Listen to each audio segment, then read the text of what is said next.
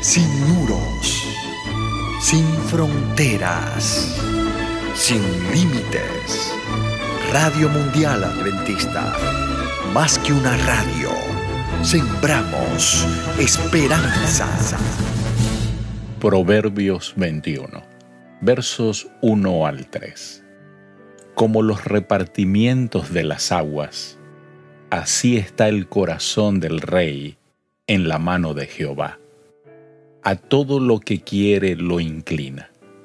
Todo camino del hombre es recto en su propia opinión, pero Jehová pesa los corazones.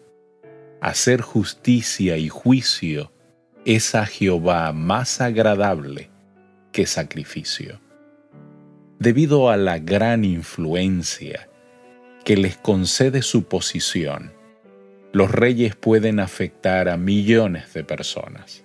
Para hacer que todas las cosas ayuden a bien, es preciso que Dios dirija el corazón de los reyes y gobernantes por caminos que de otro modo no hubieran transitado. Dios impulsó a Ciro a que ordenara la reconstrucción del templo eso lo vemos en el segundo libro de Crónicas, capítulo 36, versos 22 y 23, en Isaías 44, el verso 28 y en Daniel 10, verso 13. Esta intervención divina no interfiere con la libertad humana de escoger.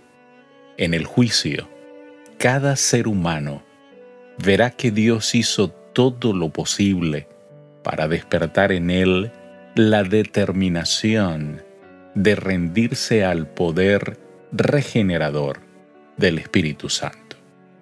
Y que si se ha perdido, es porque él mismo rehusó rendirse y permitir que ese poder operara en su vida.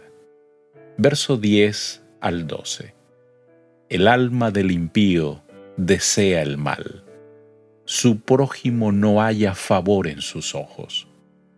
Cuando el escarnecedor es castigado, el simple se hace sabio, y cuando se le amonesta al sabio, aprende ciencia. Considera el justo la casa del impío, cómo los impíos son trastornados por el mal. A la persona de malos deseos, nada le parece tan importante como llevar a cabo sus perversas maquinaciones. El vicioso se torna duro y egoísta, no solo con su prójimo, sino también con su propia familia. Dios observa tanto a justos como a pecadores, para proteger a los primeros y destruir a los otros cuando se convierten en una amenaza. Verso 13 y 14. El que cierra su oído al clamor del pobre, también él clamará y no será oído. La dádiva en secreto calma el furor, y el don en el seno la fuerte ira. El comportamiento inmisericorde puede ocasionar una retribución en esta vida y con certeza provocará un castigo en el juicio venidero. El que le da al pobre, presta al Señor. De gracia recibimos, debemos dar de gracia. Verso 24.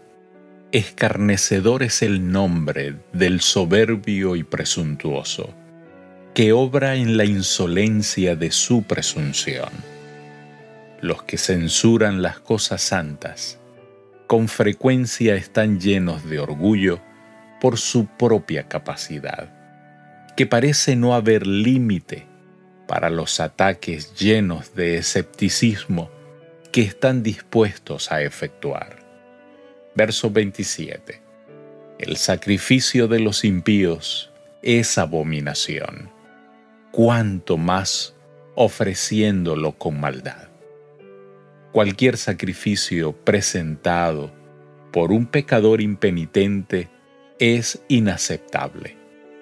pero peor es el sacrificio presentado con mala intención, para sobornar a Dios, a fin de que pase por alto un pecado, o para dar apariencia de piedad con el propósito de engañar a otros.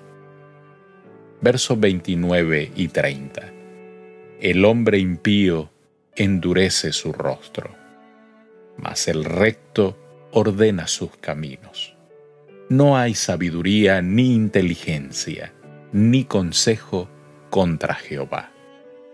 La persona atrevida y sin principios adopta determinada posición sin considerar si es mala o buena, y después es demasiado obstinada para modificarla.